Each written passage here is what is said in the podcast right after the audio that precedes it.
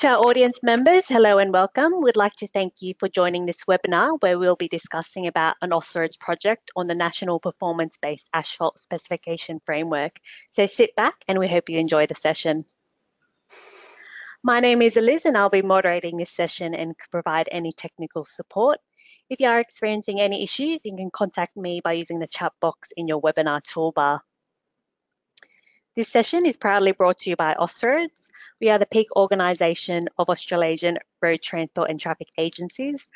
Austroads supports member organisations, those listed on this slide, to deliver an improved road transport network. Uh, we use a program management approach where each program focuses on an operational area of the road system. This Austroads project falls under the Assets program. So just some housekeeping items. Our speaker today will present for approximately 35 minutes. We then have 15 minutes at the end where we answer your questions. Just to note, we are recording today's session and we'll email you after the webinar when it's available as we upload all of our webinars on the site shown on this slide. If you'd like a copy of the slides we're using today, you can download it from the handout section in your sidebar. We do encourage you to participate by asking our presenters any questions, so please don't be shy. Throughout the webinar, you can type your questions into the questions box that you could see into your sidebar. To help us answer your question, if you could please indicate the slide number your question relates to. We'll then answer them after the presentation during question time. So as you may know, this webinar is based on a report that Austroads released a few weeks ago. This is also available for you to download in the handout section or on the website shown on this slide. And the objective of this session is to give you an overview of the research report and the project. So today we have two people joining us, which is great. We have Joe Grobler, who will be presenting, and we have our very own Dr. Richard Yeo, who will be joining us in the Q&A component at the end to help answer any of your questions. So just a bit about them. Joe, our presenter, is the lead author of this report. He's the principal research engineer from the Australian Road Research Board up in Brisbane. He has 14 years experience in the design of new pavements, the evaluation, rehabilitation of existing pavements and construction support. Hi Joe, how are you today? Hi Liz, thank you. Thank you for having me and all's good on this side. Excellent. And Richard, he is the Austroads Program Manager Assets, leading Australasian research programs covering asset management, pavements, surfacing, bridges, project delivery and tunnels on behalf of member road agencies. He has extensive research and, and management experience in the road sector. Hi Richard, we'll be hearing from you at the end. Thank you for joining us in the session. G'day Liz and uh, welcome to everyone who's participating in this webinar. It's good to have you both here to give our audience some insights into the project. And here on this slide, we have the agenda and Joe will talk it through with you. So I'll now pass it on to Joe. Thank you, Eliz. And thank you to everyone joining us today. Our agenda for today includes an introduction and background to the project. This will be followed by a short description of the current Austroads mixed design procedure and an introduction to performance-based specifications. I will then present a concept specification framework that was developed as part of this project and the research needs that were identified in order to further develop and implement a performance-based asphalt specification framework in Australia and New Zealand. At the end of the presentation, we'll be taking questions. So as Eliz mentioned, please send through any questions as we go. It is very helpful if you can note the slide number in your question, which can be found at the bottom right of the slide. This webinar will present the work undertaken during the first year of what we hope will become a multi-year project to develop a national performance-based asphalt specification framework for Australia and New Zealand. But first, let me introduce the project team. Paul Morissette from New South Wales Maritime Services was the Austroads project manager, with myself being the project leader and main report author. Both Dr. Eric Denneman and John Rebbechi also provided valuable project support and co-authored the report. Dr. Michael Moffat was the ARRB quality manager. The review team comprised of both the Austroads Asphalt Research Working Group and Austroads Pavements Task Force, which included members from road authorities and industry. This slide shows the representatives from the various road authorities on the Pavements Task Force, as you can see, both Australia and New Zealand are well represented on this task force. And this slide shows the industry representatives on the task force. Again, both industry and government were well represented and consulted as part of this project. The Austroads Research Working Group sits under the Pavements Task Force and is also made up of representatives from road authorities and industry. This working group was integral in the development of the concept specification framework developed as part of this project. As said previously, this project is aimed at developing a national performance-based asphalt specification framework. In order to achieve this, it was first important to set a future research framework that would inform the development of the specification framework. The primary objectives of the first year were to review and summarize the existing knowledge base and performance-based asphalt testing and specifications, to review previous barriers to implementing a national asphalt mix design procedure in Australia and New Zealand, achieve consensus on an asphalt performance-based mix design approach, and finally identifying key elements for future research. As mentioned previously, this project was the first year of a proposed multi-year project subject to Austroads approval and ongoing funding. The particular project primarily focused on stakeholder consultation, identifying the gaps in the current knowledge base, proposing a concept performance-based asphalt specification framework, and identifying any future needs. Research needs to further develop and implement a specification framework. The findings from the first year are documented in Austroads report APT 33118, which is available on the Austroads website, as I said previously. Before we get to the concept specification framework, let me give you a brief introduction to the current Austroads asphalt mix design procedure.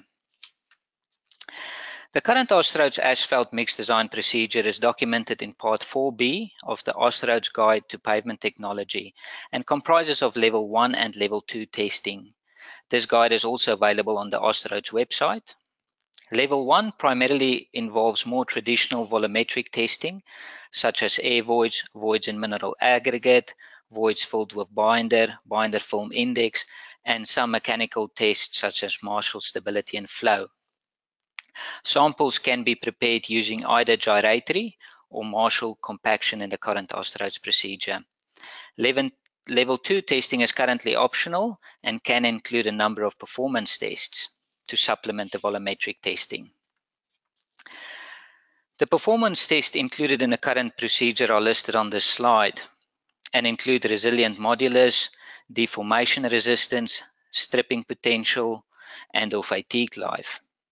As you can see, Australia and New Zealand are well placed to adopt a performance-based asphalt specification, given that we have already reached general national consensus on a number of key performance tests using either Australian standards or Austroads test methods.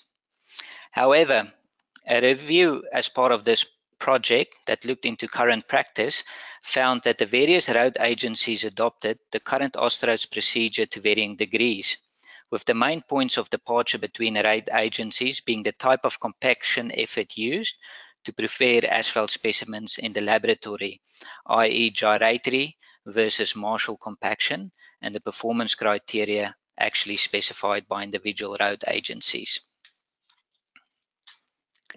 Now, some of you might wonder what is a performance-based asphalt specification and why do we need it?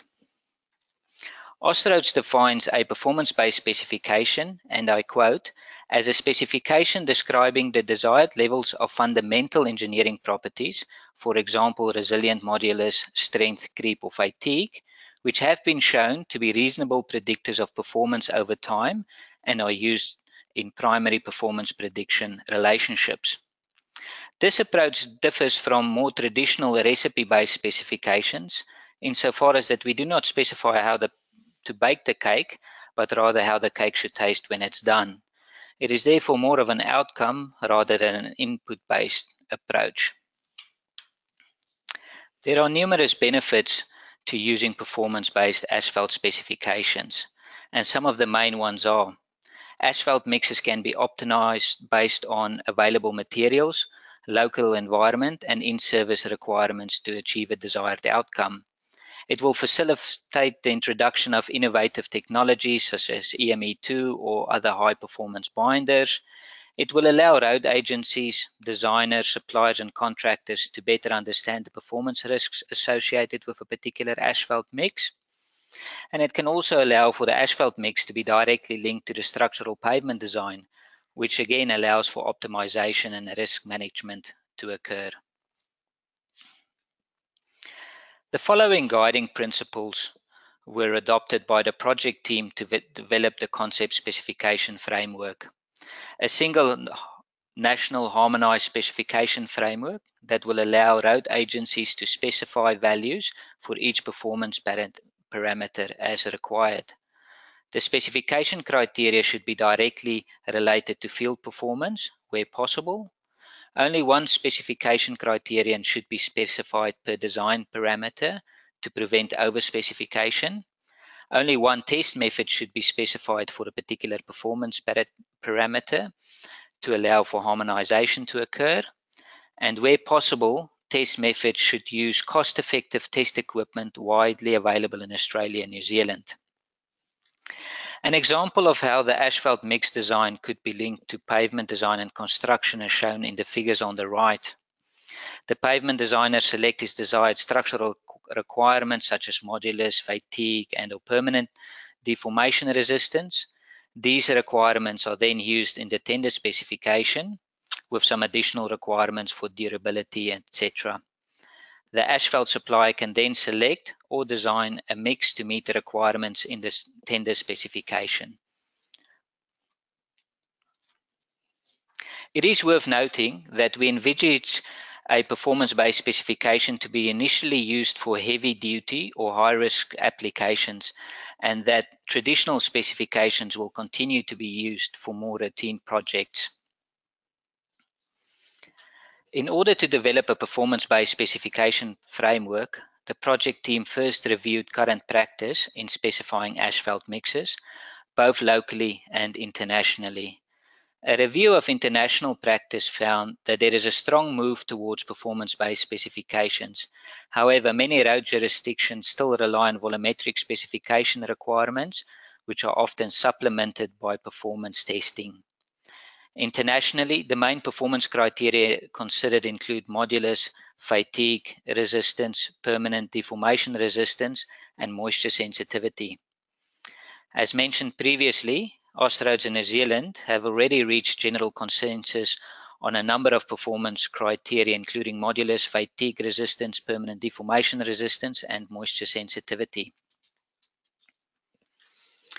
Following consultation with the Austroads Asphalt Research Working Group, a number of key performance criteria were proposed for inclusion into the concept specification framework, including workability, moisture sensitivity, deformation resistance, modulus, fatigue resistance, permeability, resistance to raveling for open graded asphalt only, and binder drain off for open graded asphalt and stone mastic asphalt. It is worth noting, though, that not all of the performance criteria listed on this slide will necessarily be specified for every asphalt mix. The criteria specified will typically depend on the function and location of the asphalt mix within the pavement structure. The next couple of slides will show you what a national performance-based specification framework is likely to include. The proposed performance properties, including test methods, are shown in the table on this slide and the following slide. As you can see, the intention is that each road agency will set the performance limits to their own requirements, but adopting a national test method. It is also the intention to use current national test methods where possible, a number of these test methods were, however, identified for further review as part of this project, which we will discuss later. Also, the Austroads test methods shown in the previous slides can be found on the Austroads website. And again, just a reminder to our audience, please feel free to submit any questions you have. If your question relates to a particular slide, please let us know the slide number. Once the likely key performance criteria were identified by the project team, um, the project team reviewed the current knowledge base to identify future research needs for each of these criteria. The following key areas were identified and further investigated. Current sample preparation methods, including asphalt conditioning and compaction requirements, a gap analysis of available performance criteria, the link between mix design and field performance, the link between mix design and pavement design, as well as quality assurance requirements applicable to performance-based specifications. We're going to look at these key areas in a bit more detail now. The asphalt sample preparation procedure comprises of two main ele elements, namely sample conditioning and compaction. The current approach to sample conditioning in Australia and New Zealand was developed to simulate the asphalt binder's condition after approximately two years in service. So going through the manufacturing and placement phase, as well as some in-service aging. The procedure was originally developed for conventional binders.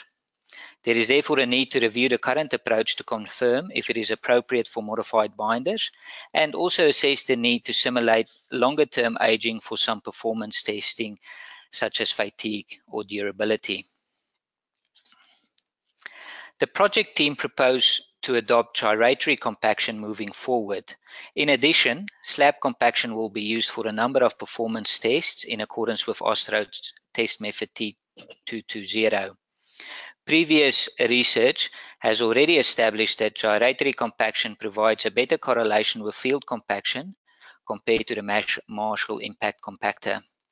Locally, two devices are currently being used, namely the Gyropac and Servopac, which can result in different levels of compactions and therefore different levels of air voids. The current test method will have to be reviewed to ensure that the same compactive effort is achieved irrespective of what device is used. There is also a need to better link laboratory compaction to field conditions to ensure that the performance testing is undertaken on a representative specimens prepared in the laboratory. The current Austroads mix design procedure does not include any requirements for workability. Gyratory compaction can, however, be used for this purpose, similar to what is currently being done for the design of EME2 asphalt mixes in Australia. There is, however, a need to develop and or harmonize a test method for workability and establish typical performance limits. Austroads currently recommends the tensile strength ratio test to assess the moisture sensitivity of asphalt mixes.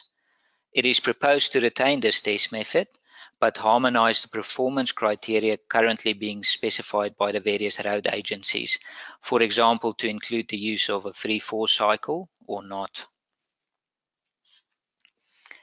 The Cooper wheel tracking device is currently being used to assess the permanent deformation resistance of asphalt mixes by many Austroads members. However, some road uh, authorities, together with previous studies, raise concerns regarding repeatability and the link to field performance of this test method. There is therefore a need to review this test method or identify alternative devices to improve the link between rutting measured in the laboratory and field performance. Asphalt permeability requirements are currently not included in any of the State Road Authority standard specifications that were reviewed as part of this project. There are, however, a number of local test methods available, including Q304 from Queensland and T655 from New South Wales. There is therefore a need to develop a national test method and indicative performance criteria for the permeability of asphalt specimens measured in the laboratory. There is also a need to ensure that the permeability measured in the laboratory correlates with field permeabilities. The current Austroads pavement design procedure uses modulus and fatigue resistance as input to, to design the thickness of structural asphalt layers. The latest version of part two of the Austroads Guide to Pavement Technology recommends flexural modulus and fatigue resistance using test method T274 for pavement design purposes, which is a four-point bending device. This test method was recently updated and there is therefore no need for further review at this stage. There is, however, a need to develop performance limits for typical mixes that can initially be used by road authorities when setting their specification limits. Austroads has test methods available to determine the particle loss and binder drain off of asphalt mixes. It was, however, agreed by the working group that any further work regarding these two performance criteria was not a priority at this stage. And we're not proposing to do anything further regarding these two test methods. A high-level research framework was also proposed as part of this project. The first year will primarily focus on reviewing and updating the test methods for sample preparation, moisture sensitivity, and deformation resistance. It will also include the development of a nationally accepted test method for asphalt permeability, as previously mentioned. The second year of the proposed research plan will focus on establishing indicative performance limits for typical mixes in Australia and New Zealand, particularly focusing on permanent deformation, fatigue resistance, and modulus. This will include an assessment of available data and a significant laboratory testing program to characterize typical heavy-duty mixes currently in use. The second year will also assess appropriate quality assurance principles for performance-based asphalt specifications. The third year of the proposed research plan will finalize the performance characterization of typical asphalt mixes and also develop the specification framework. This will be followed by implementation and validation of the proposed framework in subsequent years. This brings us to the end of the presentation. So in summary, a, in summary, a national performance-based asphalt specification framework is expected to have significant benefits to road agencies and industry. Given the consensus already reached on a number of performance criteria, Australia and New Zealand is well placed to develop such a specification framework. It was proposed that a performance-based specification framework should include requirements for workability, moisture sensitivity, permanent deformation resistance, fatigue resistance, modulus, permeability, durability for open graded asphalt only and binder drain off for open graded asphalt and stone mastic asphalt. The project team believes that given a significant amount of work that have been done over the last couple of decades, a national performance-based asphalt specification is well within our reach. Finally, we would like to thank Austroads for the support provided to undertake this project. So thank you for your time, and we'd be happy to take any questions at this stage. Yeah, thanks, Joe, for presenting. We have received some great questions from the audience, so thank you for sending those through. I'll also invite Richard in the Q&A session, and he'll be able to assist with any of your questions. So the first question we received is from Rod, and it relates to slide 24. So there is some confusion from the field with the term workability. workability could compactability be used instead? Um, thank you for the question. Yes. Um, okay, so uh, the term workability, um, that that basically refers to either a maximum or a minimum um, air void requirement in a laboratory, depending on the mix type. And the one is to control overcompaction, and the other is to control undercompaction in the field or to avoid um, tender mixes. So, in response to the question, um, the term compactability could could potentially be used because in the end, it's it's all about simulating compaction of the asphalt mat in the field. Mm, okay, thanks thanks for answering that one, Joe. Another question is, can you please advise if your research covered reclaimed asphalt mixes, RAP pavements? Uh, so the specific research um, did consider the need for asphalt, um, reclaimed asphalt pavements. However, this is um, currently um, getting to a stage where it's becoming normal practice in um, in Australian and New Zealand road authorities to use reclaimed um, asphalt. So at this stage, for inclusion in the specification um, framework, we um, we propose that um, the um, current practice from road authorities be adopted. So we don't necessarily see any issues with including RAP as long as it meets the performance criteria. Okay, thanks for clarifying that one. Another question in relation to slide 32. So conditioning is not defined well. Is there any thought as how to standardize this? So we have a standard Austroads um, procedure for um, Australian standard for conditioning um, asphalt samples, which is basically putting the loose asphalt mix in an oven for a defined period of time at a, at a specific temperature. So we do have a standard um, method for that at the moment. The intention is to review that method to ensure that it is appropriate for um, modified binders as well and also considering the need for um, longer term aging for some of the performance properties. Excellent. Another question we received is who will be in charge to deliver the future research plan if academia is not represented in a technical working group? The future research will, um, if approved by Austroads, will go out to tender so at this stage, I cannot comment on um, who will be delivering that research work. I don't know about you, Richard, if you wanted to add something to that. Yeah, yeah, certainly, Joe. Um, with um, the way forward and, and, involvement of academia, I think it's a really good point to make. Um, perhaps we haven't tapped into that uh, resource of expertise uh, in the past and perhaps a diversity of disciplines that we might be able to access. F through the Austroads board, um, the assets program has, has put a proposal that we, we engage better with the universities and uh, particularly through uh, initiatives such as cooperative research centres or industrial transformation hubs. And uh, so we, we do have some close links now with um, the Nanocomm Hub for construction materials manufacturing, which is based at Monash. And uh, we are also uh, linked with a uh, another hub on pavement research, which has been uh, proposed and submitted to the ARC. So there is scope going forward to have better or more involvement from the academic sector.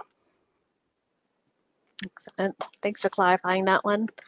Another question relates to slide 27 and 28, which is can modulus value and fatigue limit be not a fixed number, but can be anything provided in mechanistic pavement design, the asphalt thickness derived will meet the design criteria. A EME2 mix has a high modulus but is brittle, but resulting thickness in pavement design is less than AC20. So do you have any comments around that one?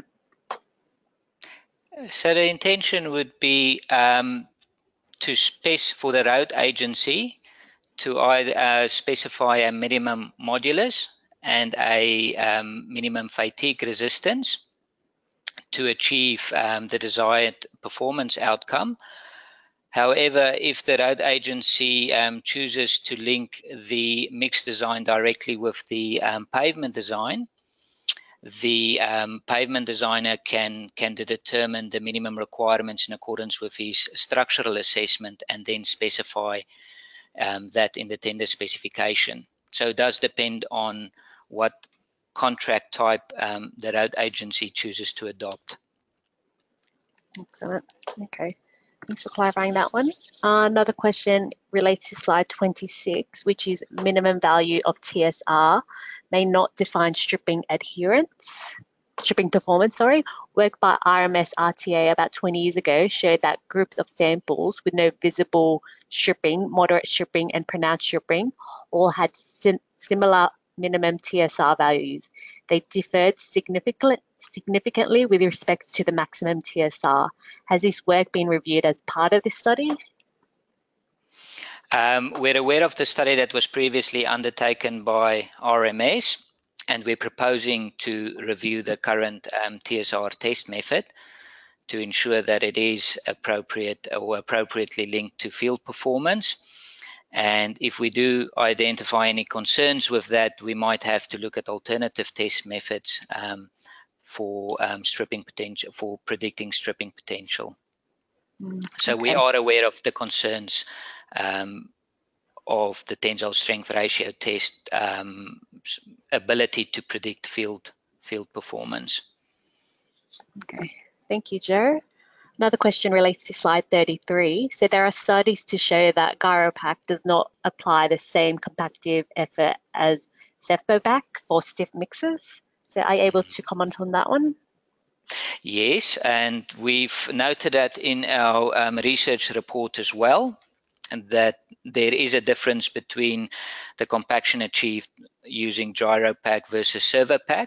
So the intention is to review the test method and ensure that the test method is essentially device blind. So ensuring that the test method will achieve a um, a level of compaction that's um, replicating field conditions, irrespective of what device is being used. Okay. So it could include something like a load compliance test or something else to ensure that um, the compaction required is achieved using the test method, irrespective of the device. All right. Thank you, Joe, for that one. Another question is from Filippo and he's asked, recent asphalt tests have not been included in this document. For example, SCB for fracture potential. Any expected update to this framework in the near future? At this stage, the intention is to use um, and is to use locally um, available test methods where possible um, to use test methods or testing equipment that's currently already in use and where there's a standard um, available, a local Australia or New Zealand standard. So that is very much the intention of the framework moving forward. And we've already at an Austroads level reached consensus consensus on using the flexural um, fatigue um, device. And for that reason, we propose to to continue with, with those testing equipment moving forward. This is not to say that in future, if, if anything um, comes along that that we feel would, would add benefit, we could consider it. But in terms of the immediate future, um, those test methods are the preferred ones. Okay, I hope, I hope that answered your question, Filippo. Another question is, will this framework consider asphalt mixes using all binder types available in Australia? Yes, the intention is that it um, will consider or in, incorporate all binder types available. Excellent. Uh, we've received another question and comment. So I believe we are still to undertake researches for permanent deformation. So slide 36 briefly touched on wheel tracking test. We did some study as part for my PhD in Canterbury Uni. We realized the current test setup is not able to accurately predict the last stage tertiary of AC deformation. So are you able to provide comments? Yes, um, thank you for that comment. Um, the concerns with the current um, test method and device has been identified as part of this project, and we're aware that um, there is some concerns out there that it doesn't necessarily represent um, field field performance, and that is why um, one of the main elements for further research would be into um, reviewing first of all the test method. So the first um, objective would be to uh, maintain the Cooper wheel tracking device if we can review the test method and achieve a better link between lab and field performance. However, if we find that not to be possible, we'll may have to look at other devices such as the Hamburg wheel tracker mm, or, or AMPT. Yeah. Excellent. Yeah, good questions coming through, which is really good to see. So, what is the modulus test indicative of? What type of distress and what type of correlation would have with it? So, the modulus um, test is primarily um, linked to the pavement design. So, it is a main um, input into the into the pavement structural design, and that's that's why we um, our preference is to include it in the in the specification framework. So it does not necessarily predict a, a distress, but is used as input into the current pavement design system. Okay, thank you, Joe. Another question is, there is no mention of refusal density tests. Is this no longer included in the design mix? In the mix that design? will um, refusal density will fall under the workability requirement. So using the um, gyratory compactor to um, to assess the minimum and maximum air voids. So it'll fall under the workability requirement. Mm, okay, thank you, Joe. Another question was, it was stated that modulus test was for pavement design input. The fatigue beam modulus can only measure modulus at lowish temperatures. Would you need modulus data for asphalt mix at wider range of temperature, such as 60 degrees Celsius?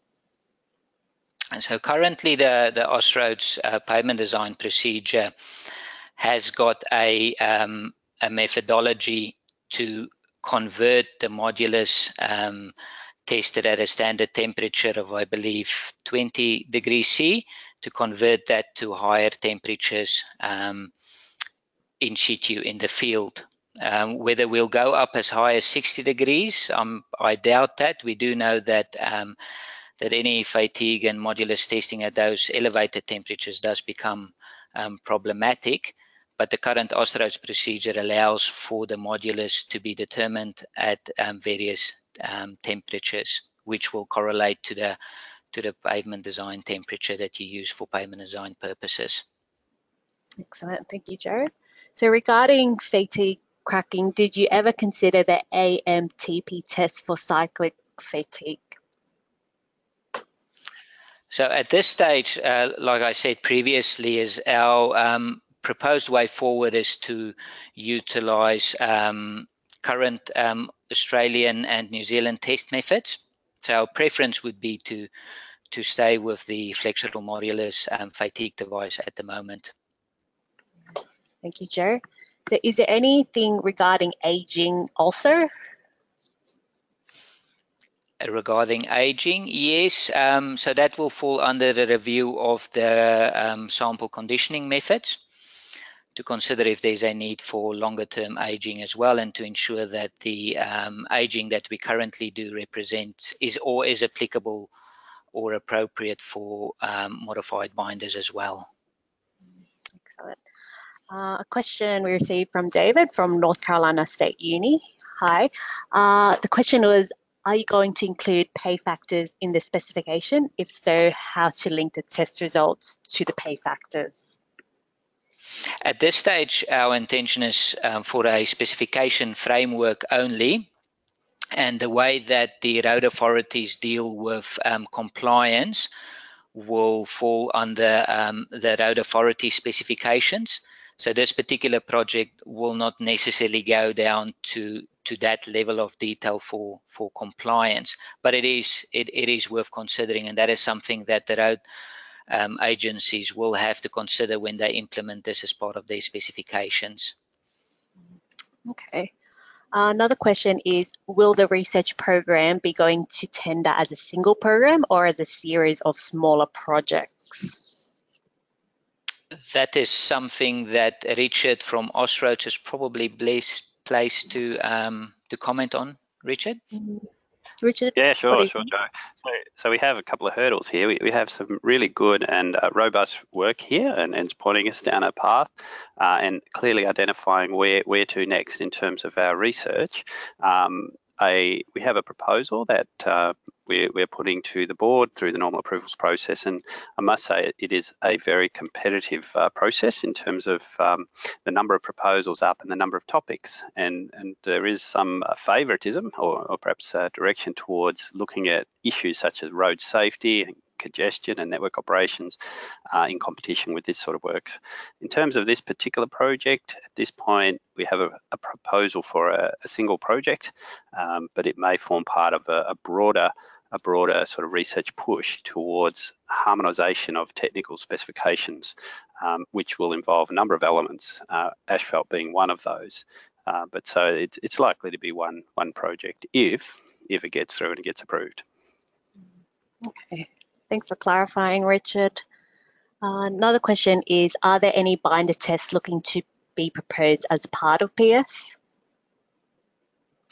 For this um, particular project, the focus has been on developing um, a asphalt performance specification.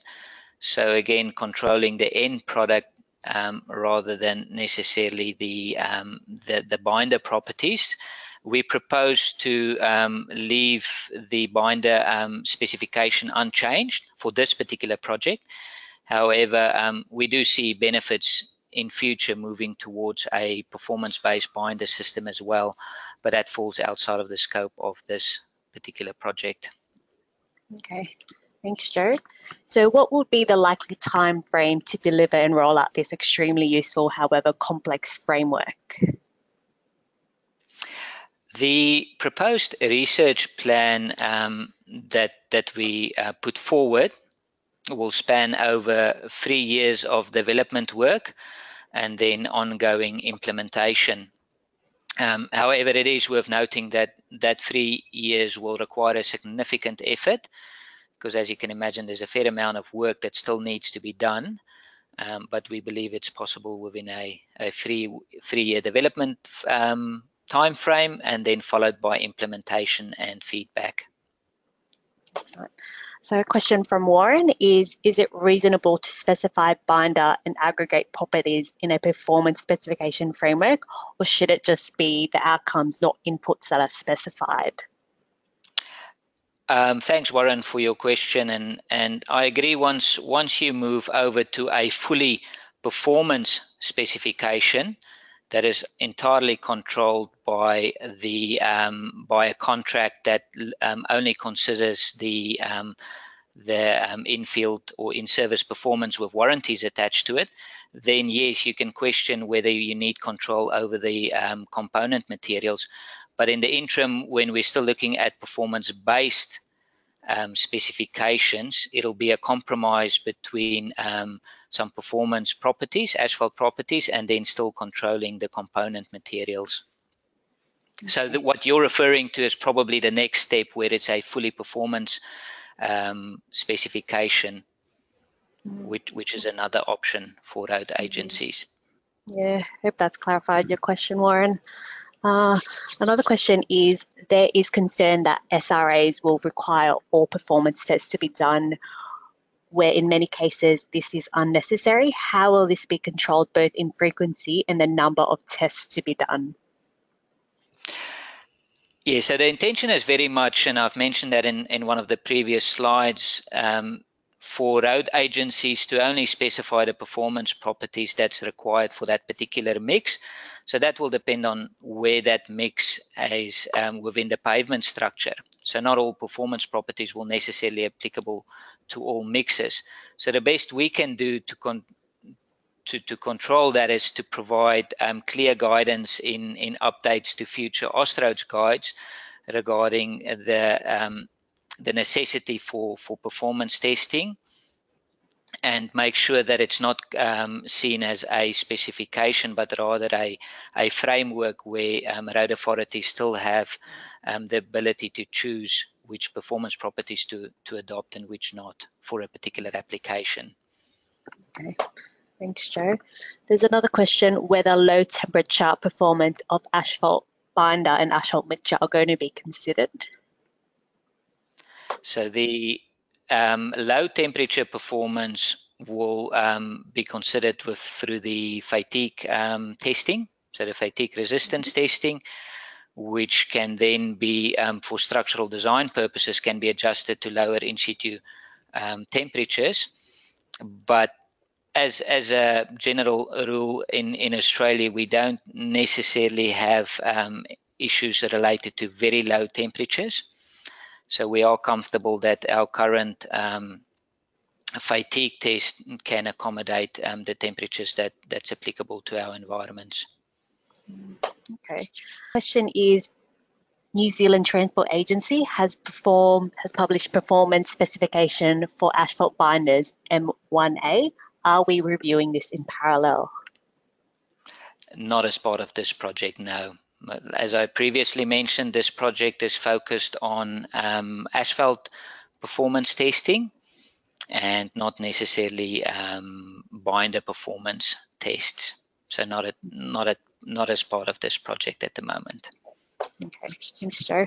So we received a comment. I, I can comment on on that one. Okay. Richard here. Excellent. So yeah, certainly there was, as Joe mentioned, it's out of scope of this project, but there was an earlier project where Austroads did review um, binder specifications or, or performance requirements. Uh, so that report's also available on the the Austroads website. Okay, thanks for adding input, Richard. Thanks, Um, Richard. Yeah. Another question is from George. So he has a commented question. So when can field testing become independent of the AC supplier and contractor? If we are to truly go performance, we need to have truly independent testing. I take take that on board, and that that, that is a, um, a, a well put comment. Um, this particular project will is, is not looking at that um, at this stage, and it'll be something for the road authorities to consider. But I do believe it's a valid comment. Okay, thank you. Uh, another question is, are binder performance tests going to be investigated, included in the proposed national design methodology, or is it mainly focused on the asphalt performance? Yes. So as as previously mentioned, this uh, this particular project is focused on asphalt performance. Okay. Another question is, what sort of field performance are we referring to?